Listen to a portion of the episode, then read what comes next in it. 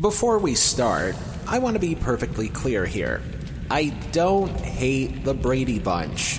I just don't like them in the same way that other people around the world seem to love them. And I know I'm not the only one who feels that way. The variety hour that we covered here a little while ago has sort of fueled my dislike for them, but on the whole, I don't find anything about them to be bad or unpleasant or any other negative synonym. That being said, Are these really necessary?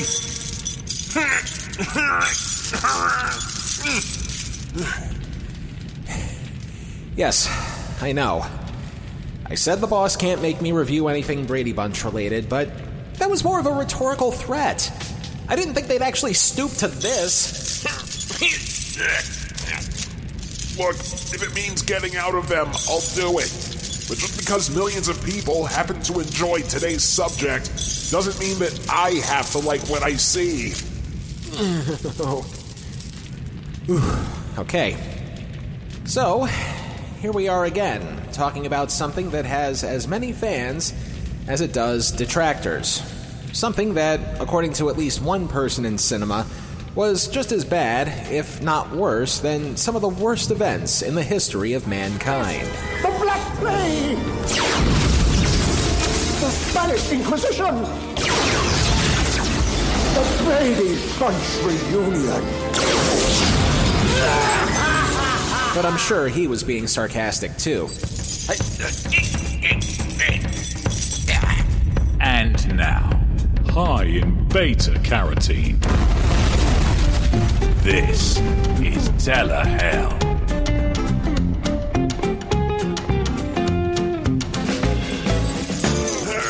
Can you at least loosen me up so I can do the introduction? I'm not gonna review this whole thing sounding like Paul Giamatti getting his throat circumcised. That's better. Anyway, not unlike a certain individual who lives on the other side of the afterlife whose birthday is coming up shortly, the Brady Bunch may be one of the more famous cases of resurrection ever documented. Here's the story. Why did Sherwood Schwartz's second magnum opus keep coming back from the dead long after the mothership abandoned TV in 1974? As we mentioned in our coverage of their Variety Hour back in season 2, even though the show was, at best, a modest hit for the ABC network when it first aired, its true popularity and endless profiteering for Paramount Pictures didn't really begin until after the show ended in 1974, and it would see an endless rerun cycle in syndication. A cycle that wound up netting the studio so much money that the only logical step forward would be to see just how much they could milk the cash cow dry before the cow itself turned into beef jerky. The Brady Bunch Variety Hour, though mercifully short lived, would turn out to be just one of those steps forward. Then came the 1980s. Everyone in the Brady family was growing up, while the actors playing them were eager to do other things with their lives. But not so much that in 1981, two additional reunion projects would emerge. First, a TV movie that, as its title states, sees the Brady girls get married. Next, the original Brady Bunch cast is back for the wedding of the year. Both of us getting married at the same time. I think I better sit down. You are sitting down. It's double romance as the Brady girls get married. And for what it's worth, at least that TV movie was a return to normal. No more sequin taffeta gowns or wasteful swimming pools to do musical numbers in. This TV movie was the Brady's back to basics. So much so that they even convinced OG Jan Brady, Eve Plumb, to return to the fold. And as cheesy as that movie was, it did well enough in the ratings that NBC, which by 1981 saw their ratings at record lows, decided to roll the dice one more time with a full fledged spin off simply known as The Brady Brides. It's a new life for two girls named Brady. But as NBC later found out, having only two of the original cast, or three if you count Ann B. Davis popping up from time to time as Alice, doesn't replicate all of the magic. And the Brady Brides got a divorce by the end of 1981. Many years would pass with the Brady's continuing to gain steam as a syndication staple, and viewers being perfectly content with watching the reruns instead of seeing something new. and for the most part, that was okay. And yet, it just wasn't enough. The show was still popular, now decades after it originally ended, and the need to exploit that success once again was far too tempting an offer to refuse. However, by the late 1980s, television embarked on one of its perennial paradigm shifts. The last network that aired anything Brady related, NBC, was in the middle of its storied renaissance under Brandon Tartikoff, and with constant number one ratings at its disposal, the network didn't really need the Bradys to boost them, nor did the network that put them on the map to begin with. ABC, whose programming by that point skewed far away from the family friendly stuff that had thrived on back in the late 60s, early 70s. This only left two options a network that was still in its infancy that aimed for the young audience, or a network that was about to go through a series of hard times. While I'd like to live in an alternate universe where anything Brady related would fit like a glove on the Fox network, that wouldn't happen in a million years. Or possibly 15. So, with Fox out of the question, CBS, long considered a network full of long standing traditions, decided to be the third TV network to move into the Brady's home. In 1988, CBS and Sherwood Schwartz struck a deal to make a new Brady TV movie in the hopes that the nostalgia factor would be more than enough to not only boost the network's ratings, but possibly leave the door open for future Brady related products down the line. And since both sides didn't want to say no to an obvious gold mine the same way Schwartz felt about his Gilligan's Island movies airing on NBC, everything was set in motion. And the Bradys would return to TV screens, just in time for Christmas 1988. But just as the holidays has a sense of tradition involved, Sherwood Schwartz's TV productions of the 70s and 80s also had one tradition that, with the exception of the Brady Brides TV movie, it simply couldn't avoid for some reason. According to the executive producer, Sherwood Schwartz, I was the first person cast for the series. Um, I had a chance at two other shows, and my grandmother said to me, Which one would you like the most? And I said, The Brady Bunch, because there would be five other kids to play with. In the tradition of Eve Plumb not playing Jan and Tina Louise refusing to play Ginger, Susan Olsen would be the latest member of the Sherwood Schwartz family to sit out a performance. But unlike the other two, at least Olsen's excuse for sitting the next TV movie out was slightly more reasonable. By 1988, she herself became a Brady bride in real life, and the filming of the movie would take place right in the middle of her honeymoon. Of course, nowhere is it written that a honeymoon has to take place the moment after you get hitched. So, Olsen pulled a Tina Louise and asked for more money. Though really, that was more of a Hail Mary because, according to a 1993 interview with magazine The Age, she really had her heart set on the honeymoon, saying, quote, It came down to money and bad politics. I was asking for way less than the other girls wanted, but they still wouldn't give it to me. End quote. So, there's no original Cindy in this story. But there still needed to be a Cindy Brady for the reunion to be complete, the role eventually going to actress Jennifer Runyon, who you may know best as either one of the students Bill Murray hits on in Ghostbusters. Right. Tell me what you think it is. Is it a star?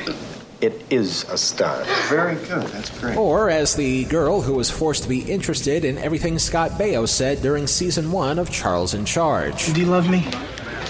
Charles, that has nothing to do with. Do you love me? I've always loved you. I probably always will. But since this was a family show, consider this move to be a massive step up for her. But regardless of that recasting, 90% of the rest of the gang was back and ready to spread Christmas cheer along with the families they would make along the way. Which, by the by, is the reason why I'm stuck in these chains to begin with. Not because I have to review something Brady Bunch related for a second time, though granted that doesn't help, but because this movie has gone down in history as one of the all time greats when it comes to TV movies.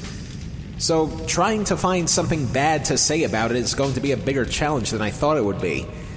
On the one hand, I gotta do my job and I don't want my spine to snap. On the other hand, I've taken down good things before, so I'm hoping the challenge isn't too difficult. And since this is a TV movie, our TV movie rules will apply here. Aside from the behind the scenes stuff that we already mentioned, anything that we say from this point forward is strictly about this movie and nothing else. I may be a lost soul, but pray for me anyway. December 18, 1988. George H.W. Bush was a month away from being sworn in as the 41st President of the United States. The Seattle Seahawks win their first ever division title, and at 9 p.m., 8 p.m. Central, we hear that oh so familiar tune that's now become the bane of my post living existence once again.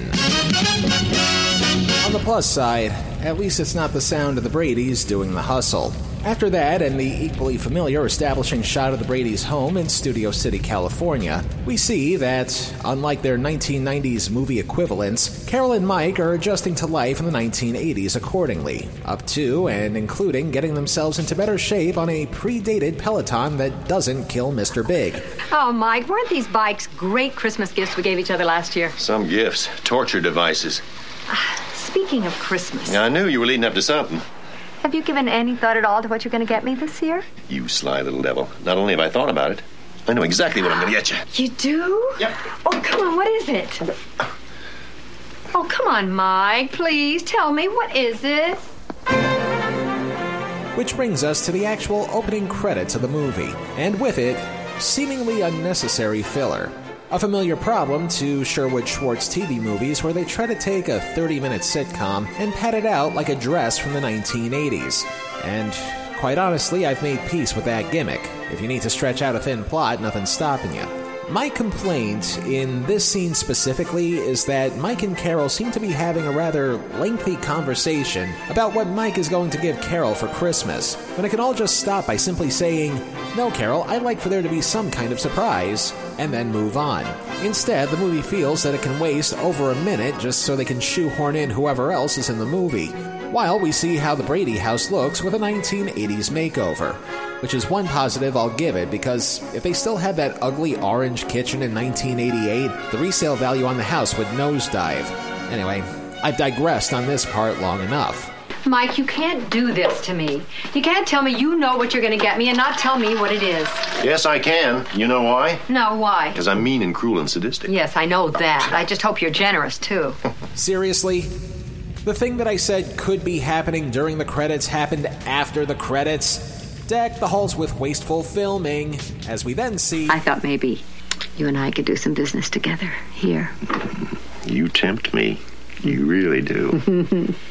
dialogue that would better fit in a Brady Bunch porno, apparently. Till the summer when the lady take the fellow, and they knew that it was much more than just lunch.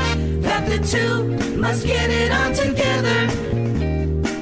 It was a real good hump. Holy living fuck, I was kidding. I didn't think that was a real thing. Go back to the G rated Brady's, please. I have to meet Ted Roberts. You're the one who introduced us. I didn't know it was going to ruin my love life.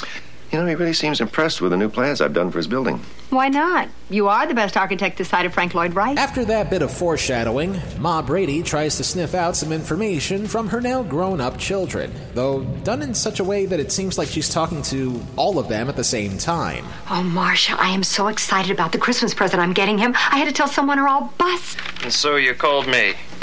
Who else would I call, Greg? What are you getting, Dad? It's a trip to Greece. Greece? That's great. Now, Peter, I'm counting on you to keep it quiet. I bet you told everybody about this. So you really think it's a good present, Cindy? Mom, I think it's a great present. I mean, who wouldn't want a trip to Greece for Christmas? And for the sake of padding things out, Pa Brady does the exact same bit. How do you think your mother would like it if I surprised her with a trip to Japan? Japan? Yeah, Japan. You know, pagodas, the Ginza, geisha girls, things like that. When are you planning this trip, Dad? December. It's a Christmas gift. We've been saving up all this money for years. The vacation account. I bet that's what you're using, huh? You kids are smart. Let me guess. We're about to do a gift of the Magi thing, aren't we? I'll give credit to the Bradys for one thing. It's predictable predictability. Not to mention an inevitable conclusion to that predictability that you could see from outer space. But before we reach that inevitable conclusion, the Bradys aren't the Bradys without their handy housekeeper, Alice. Oh, Sam walked out without saying goodbye. No, Mrs. Brady. My husband left me a note written on paper from his butcher shop. Dear Alice, I lied to you. I wasn't working nights plucking chickens. I met a younger woman. At first, we just traded meatloaf recipes. Then one night, she asked me over to season her rump roast. Are you sure they didn't accidentally film this with a script from a Brady porno? Okay, I'll stop with the porno jokes. It's just too easy and out of character for this series. Anyway, Sam the Butcher has left Alice for someone else. A plot that I'm sure isn't going to bear too much on the main story until it absolutely has to, not unlike Alice herself, other than the fact that she winds up staying with the Bradys for an indeterminate amount of time, thus fulfilling our no room at the inn quota for the show. And now that she's settled, it's only fair that Alice is let in on the Brady holiday secret keeping. I'm gonna treat Carol to a trip to Japan. Mr. Brady, that is beautiful. Yeah, but no, don't say anything. What? And guess what? The same thing happens again. Well, I thought I would surprise Mike with a cruise to Greece. What do you think? I'm speechless. That's exactly what I am. Speechless. And again, I get that they need to stretch out a 30 minute sitcom into a 90 minute movie. But the average TV viewer's attention span in 1988 couldn't have been that minuscule. If I wanted to see them repeat the same stuff over and over again with pornish dialogue, I'd watch The Room. You are tearing me apart, Lisa! Act 2 begins with said inevitable conclusion to the Gift of the Magi allegory, as Mr. Brady visits a brick and mortar version of Expedia.com to book his trip. And wouldn't you know, he stops in just seconds before the Wesson oil spokeslady follows suit. Cue family friendly hilarity in three, two. All our money's gone. And I came in here to surprise you with a trip. Carol, did you ever read O. Henry's Gift of the Magi? You mean? Yes. Oh, my. Oh, I told you I was Mrs. Mike Brady. So now that nobody has to travel anywhere slash waste the movie's production budget on international locations, what are the Bradys going to do for the holidays? Don't answer that question yet because we need to pay some lip service to the old series. But said lip service is actually going to get the plot in motion. Remember our camping trip? Which one? The one where the boys almost got eaten by a bear? Oh, yes, How could I forget? A bear? How did he get there? There is no time for wondering because the father is already fighting the bear. Then the bear leaves. You finally got what you wanted. Oh, yeah, what's that? Togetherness. Oh. So now that we've wasted 20% of the movie setting things up, we set things up even further by taking a peek inside the lives of the now grown up Brady children, starting with Marcia, Marcia, Marcia! as we're reintroduced to the husband that she met on the Brady Brides, as well as her own kids one girl and one boy who. I'm gonna get you! Oh, stop squirting my sister! I gotta get Jessica wet! You don't have to get her wet! Yes, I do! Mom, make him stop! may legitimately give me something to hate about this movie. Uh, I'll get back to you on that one. But before we get to that little hell spawn, it's time for some more Brady melodrama. Courtesy of our de facto villain of the movie? It's Ted Roberts. As you know, I hired your husband as the architect. I have done business with Advantage Properties in the past. I am doing business in the present. That only leaves the future. Look, Mr. Roberts, I don't think I'm qualified to discuss structural modifications. Oh, are you qualified to discuss losing a major account for your company? Again, I'm sure this is all for padding purposes, but when the main story of the movie is the fact that six adult Brady kids come home, there should be plenty of stories to go around. The addition of an antagonist is as much unnecessary as it also slows down the plot, and we're still trying to build up the plot. Speaking of which, let's return to Marcia's drama, where her hubby gives us some news, the rough equivalent of a football to the nose. Did something happen at work this afternoon? I don't know. I wasn't at work this afternoon. They let me go this morning. The Tyler Toy Company fired you? That's right. I won't be going there tomorrow or ever. Great! Now all of us can play with toys. Daddy doesn't like that word anymore. I mean, I gave them my best. I established markets they never had before. Then there's a merger and a consolidation, and I'm gone. I don't know what he's so worried about. At least he got laid off instead of getting fired for cause. He can live on unemployment. If Ronald Reagan didn't strip it to its bones by 1988.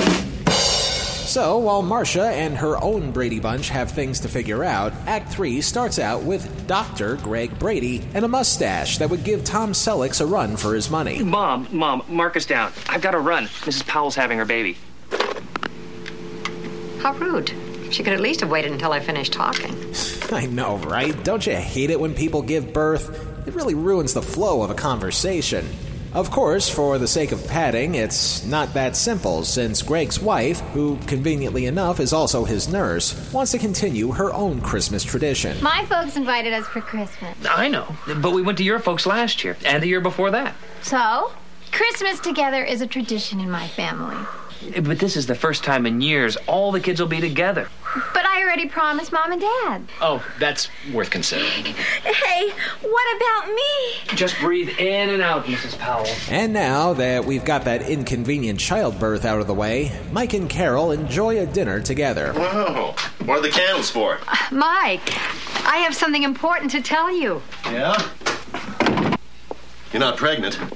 I said important, not ridiculous. Okay, that's three moments in a row where they knock pregnancies in this show. Was anybody in Sherwood Schwartz's family the victim of a bad epidural? I know he was studying to be a doctor of biology before he became a TV writer, but there's no need to rub the salt in the wound. Sometimes I'm sorry you ever mentioned my name to Ted Roberts.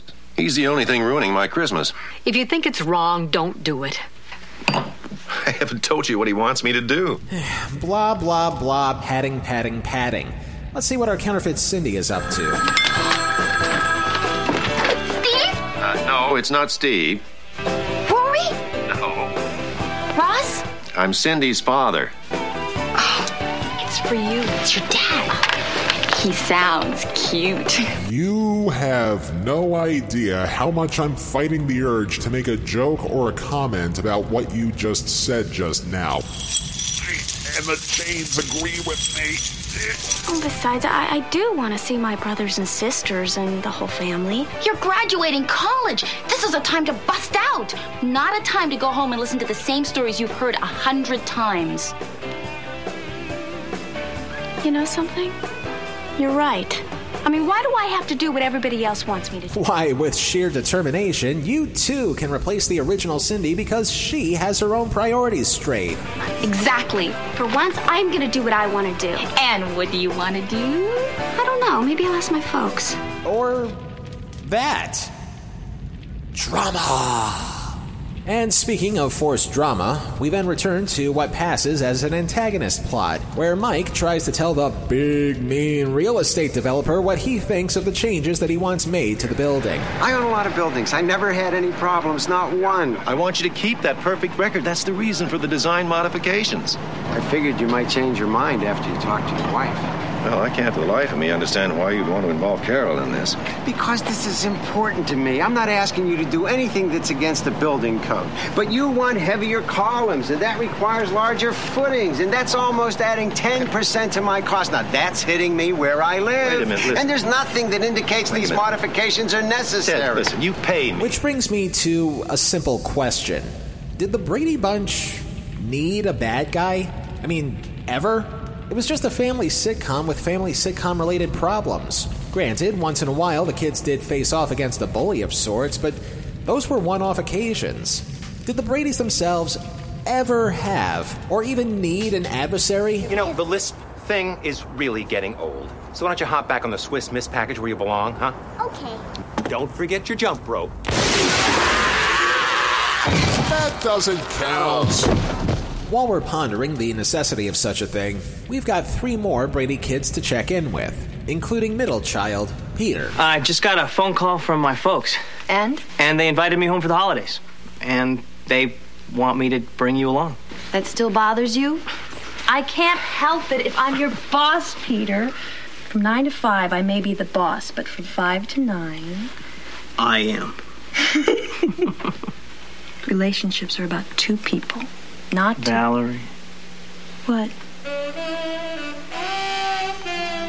Okay, I'm only going to ask this one more time, strictly for my own edification. Are you absolutely sure they didn't film this with a script to a Brady porno? Oh, come on. It's for research. It's for research. Hey, what are we doing? Back to work, Peter. Nine to five, Peter. Oh, one more for the road. As the Brady kids continue to grow up, especially in the swimsuit area, we see what young Bobby is up to as he trades his college education for a life in auto racing, something that I'm sure won't bite him in the ass or anywhere else below the waistline a few years later. Spoiler alert, that's the subject of their next TV movie, and no, we're not covering that one. Way too depressing to talk about. Yeah, well, I called your room and your answering machine gave me this number. I thought you were studying for exams. Right, I am studying, but I'm not in my room. I'm at the library. Library? Sounds like a lot of traffic in your library. Well, they're doing some construction outside. I'll call you back. No, no. Hang on a minute. I'll talk louder. And now we begin Act 4 as we finally get to the return of OG Jan Brady and her life as a Brady bride, complete with the TV husband she met along the way. But compared to everybody else's life, theirs is. Are you almost done? I'm moving my things out with as much alacrity as I can. I'd move out even more critically if I could. Good. Quite honestly, the most depressing thing I've seen here so far. And yet, I still have to give them props for highlighting actual drama in the Brady universe while everybody else continues to have a sunshine day, much to Ma and Pa Brady's contentment. The kids are all healthy and they're coming home with their families for the holidays. Ted Roberts is finally out of our lives. Yes, I have every right to be beaming. Honey? Do you want to see me beam? I'd love to. I'm not going to ask that question again. I said I wouldn't. I'm going to keep telling myself not to. And while we get those thoughts out of our head, let's manufacture more padded drama by adding a few more will they, won't they scenarios. Like Greg's wife not wanting to go because she would miss her own family. Kevin saw my parents last Christmas and the Christmas before. My folks will understand if you go to your folks with Kevin. Oh, you mean it? I know how much you want to see your family again, and, and I, I don't want to disappoint mine. You know something, Nurse Brady? You're kind of special. You're all right yourself, Dr. Brady. Ugh, just keep telling yourself it's not a porno. It's not a porno. It's not a porno.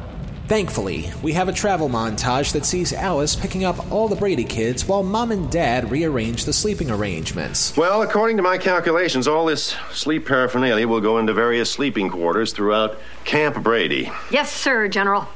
Alice will meet him at the airport, collect the luggage, and arrange for him to get here. You mean we have to move all this stuff? Yeah.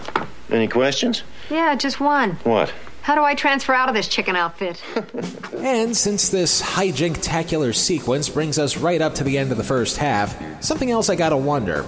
Aside from some seriously questionable dialogue choices and more padding than a booth at a local diner, I legitimately don't see anything bad with this movie. Sort of in the same way that I didn't see anything bad with Christmas Comes to Pac-Land, even though it too has its flaws. The difference between that and this is that I have to find flaws with this, or otherwise these chains are going to squeeze my soul out of existence. We'll see if I can survive the squeeze. After the break.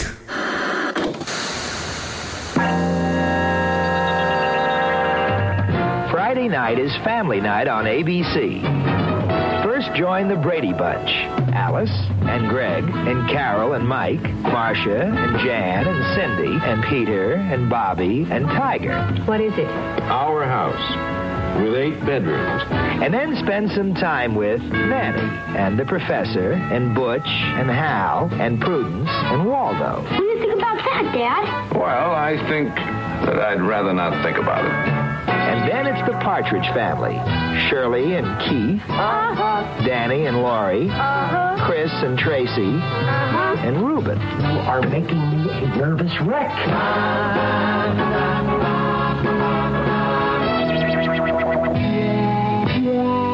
Remember, Friday night is family night with Alice and Greg and Shirley and Hal and Walden. This week on Telehell's premium content of the Damned.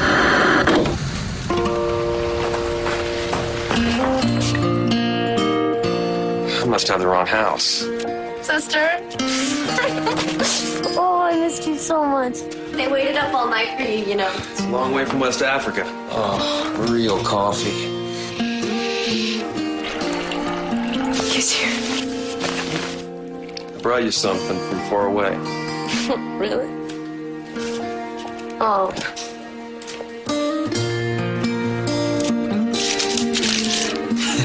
What are you doing? You're my present this year. The best part of waking up is Folgers in your cup. The only way to listen to Telehell's premium content of The Damned is by becoming a patron at patreon.com slash telehell podcast. For just a few bucks a month, you can listen to our premium content and get some swag along the way. Once again, that's patreon.com slash telehell podcast. And now, back to this week's torture.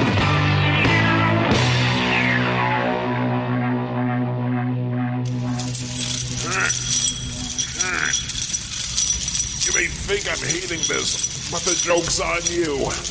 This is now the skinniest I've been in years. Ooh. So now, all the Brady kids come home, each happy to see each other, and each bringing their predetermined problems along with them. To recap, Marcia has an unemployed husband and two annoying wiener kids. Jan is on the outs with her husband. Cindy is still being treated like the baby of the family. Bobby dropped out of school to take up auto racing. Greg wanted his wife to come along even though she wanted to be with her own family. And Peter is dipping his Peter in Company Inc. Everybody got that? Good! So now that everybody's family is together, let the headaches begin. Peter and Valerie, you lose. Peter and Valerie, you lose. One hell of a greeting. Come on, Valerie. Hey, Oh, Don't you hear the quiet? You're the first one. but not for long. Hey, uh, Kevin, you little devil. Oh, I'm so glad to see you. Wally, everybody loses a job. It's nothing to be ashamed of. We still love you, Daddy. Sure we do, Dad. Even if you're down and out. I swear to Satan, there's something about this kid that I just can't quite put my finger on. For the sake of this being a podcast, I should probably describe him as an ankle biter with more red hair than that kid from Problem Child, with more of a wanton need for toys and less a need of destruction, but still just as annoying. I'll figure it out, I'll, I promise. Hi, Cindy. How did you get to be so tall? You're a doctor. You know growth is a natural process. Well, that and a completely different physiology, considering you're literally not the same person as the person who originally played you. But I digress. Now let's get to some holiday mingling with the Brady Kids' kids. Okay, Kevin, if you do it, I'll do it. Nikki, leave him alone. He's gonna break his neck. So, then I'll know it's dangerous.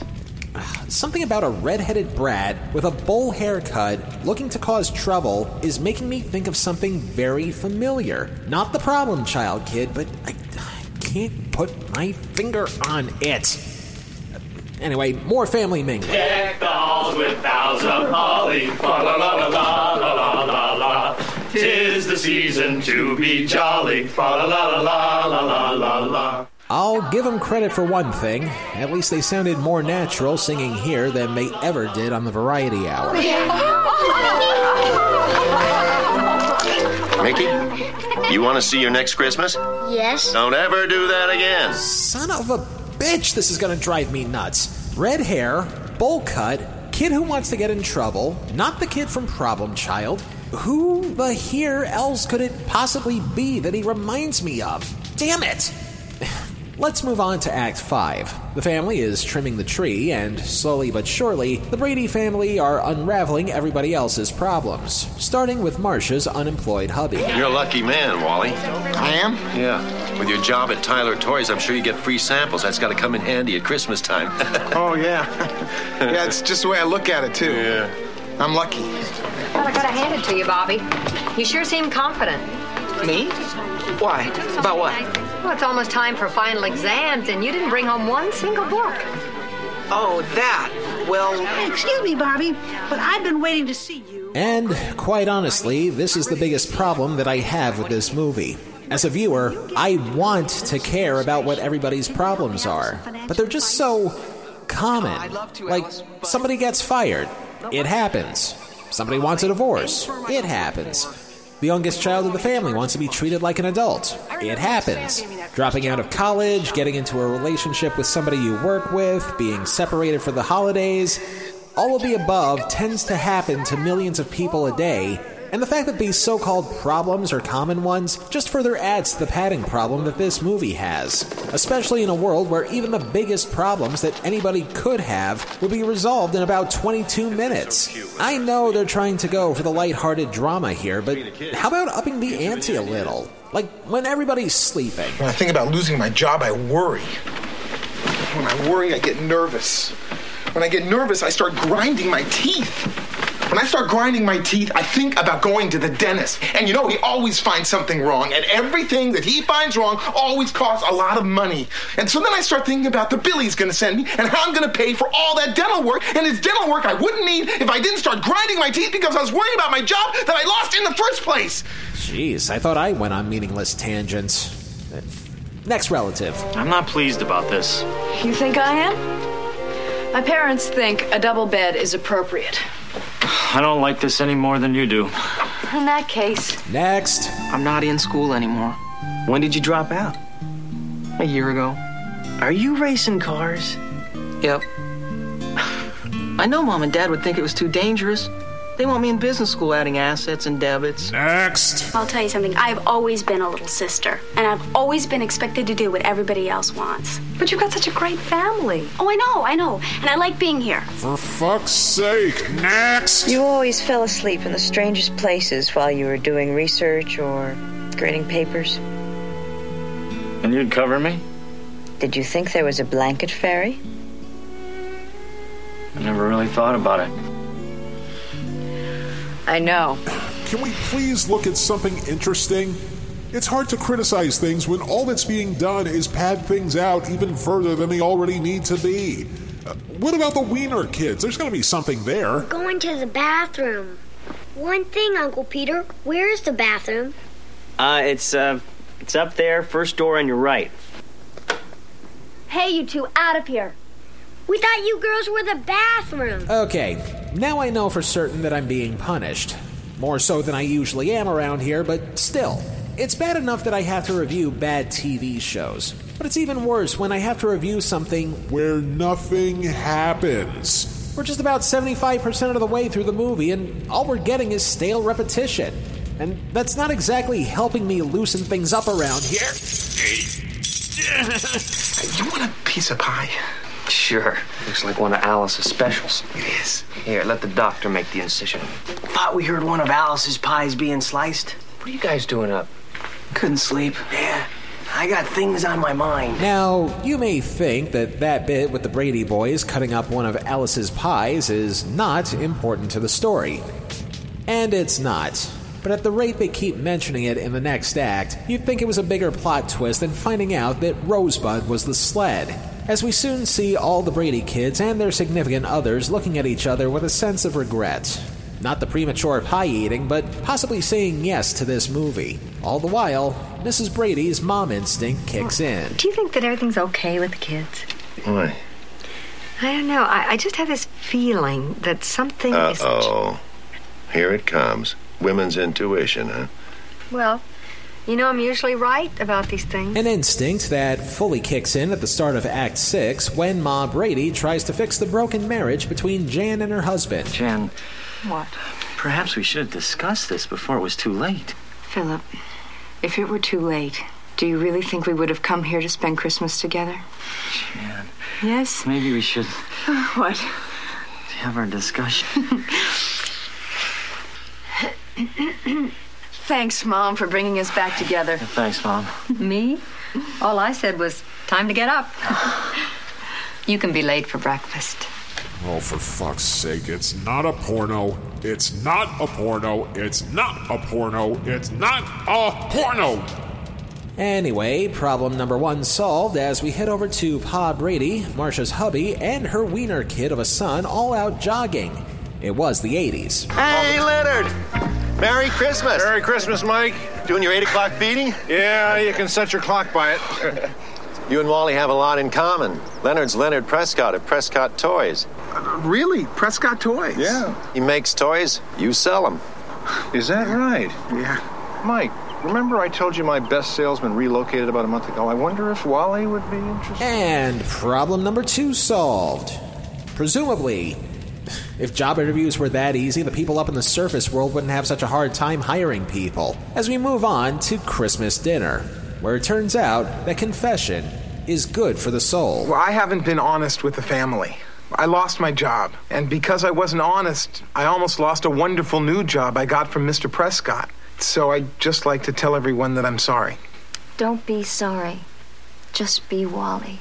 And just as Marcia and her hubby show a passionate display in front of the Entire family, including her children, and I continue to question whether this was supposed to be a porno or not.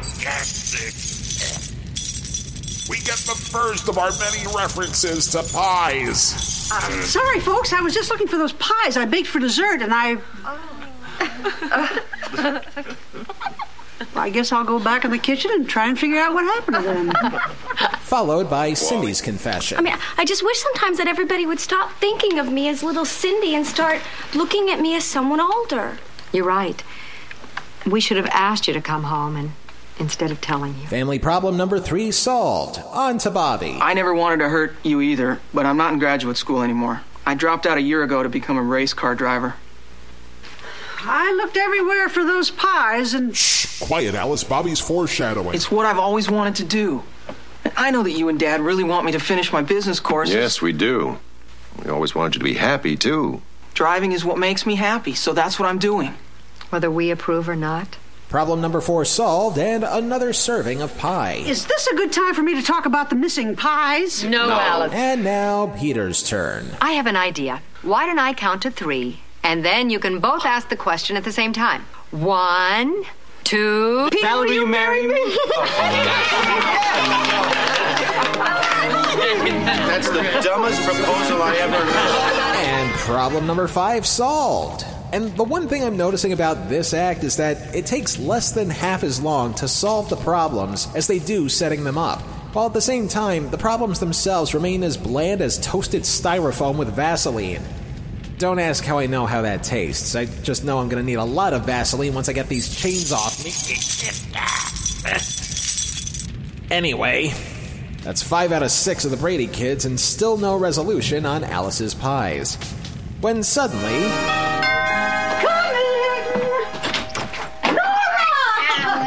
Oh, Merry Christmas. Yay! The issue that shouldn't have been an issue got its issue resolved. Look, I'm trying with this. I really am. But the past 80 minutes have been so full of non issues that I'm legitimately trying to find reasons to care here, let alone reasons to hate this. And it better happen soon because my lungs are starting to turn into a pancake. Trouble at the Roberts job. They've had a cave in and two security guards are trapped. Well, why didn't they call the architect to replace you? Everybody's out of town for the holidays. I'm the only one they thought could help them. Got to go. Mike, be careful. I will, honey. Really? The non villain that got shoehorned into this movie is now getting himself shoehorned in near the end of it? At least Gilligan's Island had a pair of Russians chasing him for a good half of that movie. What good is trying to force forced drama into this story with 10 minutes to go? We find out as Act 7 takes us to the construction site that Pa Brady warned would be unsafe with cut corners, only to find out that The building turned out to be unsafe with cut corners. And now it's up to the man who did an ethnically questionable Christopher Columbus impression to save the day. The forms have shifted off the foundations. Is there anyone around here who can handle that cat? Yeah, well, sure, I can handle it. It's been a while, but I was a construction foreman. All right, take it around the south side. Start trenching over there. Yeah, yeah, but won't that cause it to collapse further? Ted, it's the only way I know how to relieve the stress. Well, whatever you say, Mike. Come on, get to it. Okay. And as much as I'm questioning just how much that forced drama is being shoehorned in right now, at least this is somewhat compelling, and it beats all of the non issues that have taken place so far. All that we need to make it even more compelling is if they put the Brady patriarch in mortal danger and. Mike?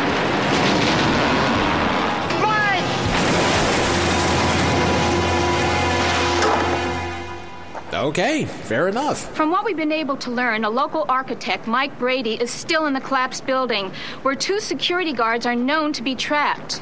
Mrs. Brady, we understand that your husband is in there trying to rescue the two men. Yes, he is.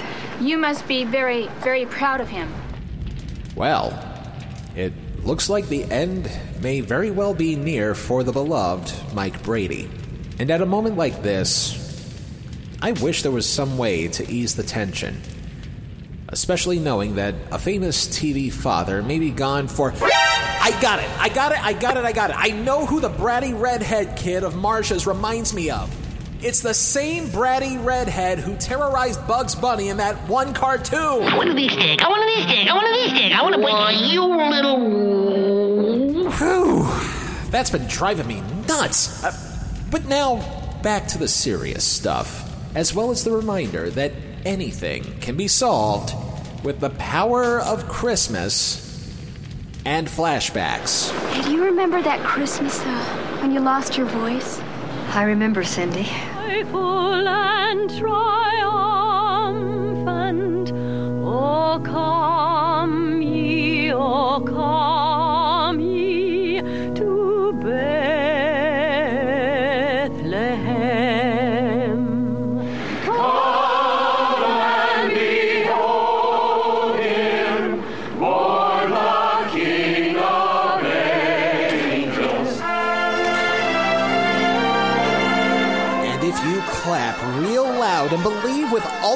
you too can realize that nobody ever dies in a Christmas movie. Unless your last name is Gruber. Yes, Die Hard is a Christmas movie. I've already accepted my death a long time ago. I might as well accept that too. And now, to put the cherry on top, one last bit of lip service to yet another holiday staple. Folks, this is a Christmas story with a really happy ending. And I just noticed the street sign on the corner. It looks like another miracle on 34th Street. Well, what the here did you expect out of a very Brady Christmas? The guy from Silent Night, Deadly Night Part 2 saying Garbage Day? Regardless, all's well that ends well. The Bradys get to enjoy their Christmas dinner, and everybody's problems gets resolved with time to spare. Enough time, in fact, that we find out what we already know about Alice's pies. Alice, we confess. The whole bunch of us finished off those pies last night. Oh, that's terrible. Bunch, I didn't get any. Yay! Anticlimax! Yay! With plenty of time left over to have an appearance by Santa, who they randomly let into the house. I know the Bradys are the epitome of family TV, but they still live in the suburbs of Los Angeles. I wouldn't let a random stranger in unless I had a pit bull trained to aim for the crotch. But again, family movie. Ho, ho, ho. You're really Santa Claus, where's your bag of presents? I want these stick. I want these stick. I want these stick. I want a these stick. Cut it out. Ooh, no, stop it. It makes so much sense now. I feel so much better for getting it. But that's not why Santa's here. Sorry, kids, I just have one present for Alice. Oh, right. That was still a thing. I was so riveted by the lack of drama, followed by the shoehorn drama, that I completely forgot to care. I've been a fool, Alice. It's Christmas. Please have the spirit. Do you have it in your heart to take me back? Sam, don't you ever do anything like that again. Oh, well, like the Beastie Boys once said, like Sam the Butcher bringing Alice the meat. I was referencing a song lyric. That wasn't a porno joke. Uh-oh. I think that was one too many. I didn't want this to be the end. Was that my spine?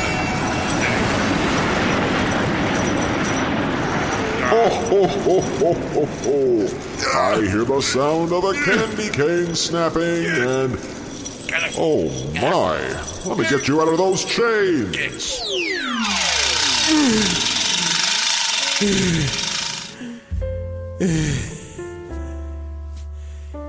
I totally forgot I had that in my pants pocket. Well, like I said last year, if you're ever in trouble, uh. just snap the cane and I'll come by. Kinda convenient that you happened to snap it just as I was coming by to pick up this year's naughty list. And not to get into semantics, but should that count since I didn't snap it by hand? Sorry, only one per customer whether the snapping of the cane is intentional or not. It's kind of a legal red tape thing between you and your boss and the other guy upstairs. A long story. Understandable. And besides, didn't you know what you were getting yourself into by reviewing a very Brady Christmas? Well, at first, I thought it was just the boss torturing me for saying that I didn't want to review it. Well, not for the reasons you may think. I made it clear that I have nothing against the Bradys in the grand scheme of things. But that variety show, that stupid, stupid variety show, it just made me prepare myself for the worst. Thing is, it was the complete opposite of what I was expecting it to be. Opposite how? I was just getting to that once I get to the nine circles. I'll be happy to explain it to you if you don't mind sticking around. Well, I'd love to, but it's literally hours before Christmas Day, and I gotta head downstairs to get the naughty list. I hope you understand. But it sounds to me like you've once again come across something that's good despite a preconceived reputation it may have already had, either by yourself or others. Just remember what I told you when you reviewed that Pac Man show last year. Just because something is hallowed ground to some doesn't mean it's going to be perfect. Also, you may be criticizing something for its flaws, but that doesn't mean you have to agree with what everybody else says. Why do you think I let CinemaSins and RiffTrax cover It's a Wonderful Life last year? I wouldn't know. Our internet connection down here is a single 56k modem being shared by billions of sinners for all of eternity. Point taken. Anyway, good luck with the review and try not to make the boss too angry. Also, keep an eye out. I may have something for you the next morning. Now then, on Dasher, on Dancer, the Professor and Mary Ann. Ho, ho, ho, ho, ho, ho! Thanks again, Santa! Well then, now that I've avoided a tight squeeze, where does a very Brady Christmas find room at the inn of Telehell?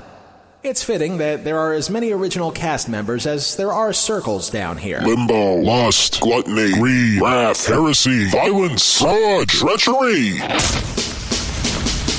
Let's get the easy part out of the way first. The matter of fake Cindy. Someone who only existed because original Cindy wanted too much money to cancel her honeymoon. And while that may sound noble on the surface, getting paid an exorbitant amount of money to cut off a vacation, any vacation, can still be perceived as greedy. And said greed resulted in the role of Cindy being recast. And while Jennifer Runyon did do an okay job, points for originality matter a great deal. So you know we gotta mark this one for some fraud. But as for the movie itself, the fact that it pulled in an impressive 25.1 rating and a 39% share of the audience when it aired, and only still wound up the second most popular TV movie of 1988, says quite a lot. So much so that CBS and Sherwood Schwartz quickly agreed to bring back The Brady's as a full fledged, hour long melodrama in 1990. Uh, sorry for pausing, I'm just waiting for the lightning on that one. Nothing? Even for a show that aired only six episodes and also had a fake Marcia? Ho, ho, ho, ho, ho, ho. Merry Christmas to me! Thanks again, Santa. Getting back to the movie, Yes, it was bland. Yes, it was cheesier than Wisconsin's dairy reserves. And yes, there was more padding in it than the jacket that Ralphie's brother from A Christmas Story wore. But in comparison to the Brady Bunch Variety Hour, it's a goddamn masterpiece. But only in comparison to that. By itself, not only is it par for the course on all other Brady related media, it's the kind of TV movie that's the rough equivalent of most Hallmark cards. Sappy, corny, and on some rare occasions, they even elicit a laugh or two. And the whole thing is perfectly harmless. Though, speaking of things that are illicit, I know it was the 1980s. I know all the Brady kids have grown up by that point, and I know this aired during a time when primetime TV was starting to push an envelope or two but I legitimately never thought that the Brady family was this horny. Between Mike and Carol making sure their equipment still works, to Alice and Sam exchanging meat metaphors, to Peter and his boss having an office fling, to Jan and her hubby, quote, skipping breakfast to reconnect with each other, to Marcia and her husband PDAing in front of the entire family, it kind of makes me wonder how repressed that family was back in the 70s so they could let loose the lust here. Either that or Alice spiked the eggnog with some extra mistletoe, which I'm surprised didn't kill anybody once they drank it. As much as I hate to admit it, A Very Brady Christmas earns 3 out of 9 circles of Telehell. And I guess having something with very little to criticize was the second gift I got this year. So thanks again for a third time, Santa. And this is normally the part of the show where we wrap things up with something quirky or stupid that's related to the subject that we just covered. But not unlike our first subject, Jackie Gleason did on one Christmas, I'd like to step out of character, out of the fire, and especially out of the echo, to wish everybody out there a very happy holiday. Whatever it is you celebrate, whether it's Christmas tomorrow, Kwanzaa the day after, Hanukkah back in November, or even if you don't celebrate anything at all, Christmas falls on a Saturday this year, and Saturdays are always good. This is going to be the last telehell for 2021. And while the real world may have been more of a hell than we want it to be right now, it isn't half as hellish without some good people behind the scenes or just giving out moral support. So, on that note, a special thank you to the 300 plus followers that we have on Twitter feed that aren't bots the considerably lesser amount of them that we have on our Facebook feed, and of course, all our patrons on our Patreon page. We hope that in 2022, the stuff that we cover on the show is less preachy and more painful. And we also hope that the next 13 episodes that we're going to do will live up to that pain. We're going to take a holiday break and then return with new episodes. Three in a row to start the year off, but then we're going to go back to that bi weekly schedule we told you about, and that's all going to be starting on January 23rd, 2022. And if you don't remember that date, just remember it's as easy as one, two, three. Thanks for listening this year, and as always, if it's not in telehell, it's not worth a damn. Wow, that was weird. I did that out of character. Must have been all the chain squeezing around my neck. Telehell was written, produced, edited, and narrated by me, Justin Hart. All clips used in this program are protected under the Fair Use Doctrine of the U.S. Copyright Act of 1976, and all clips used come courtesy of their respective companies and owners. Some of the music used in this program comes courtesy of YouTube and their audio library service. Telehell is a production of Horton Road and is distributed by Libsyn.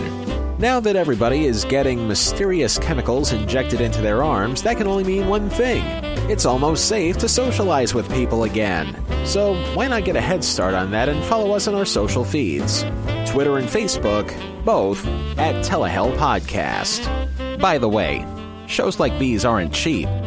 Do what you can and can what you do at patreon.com slash telehell podcast.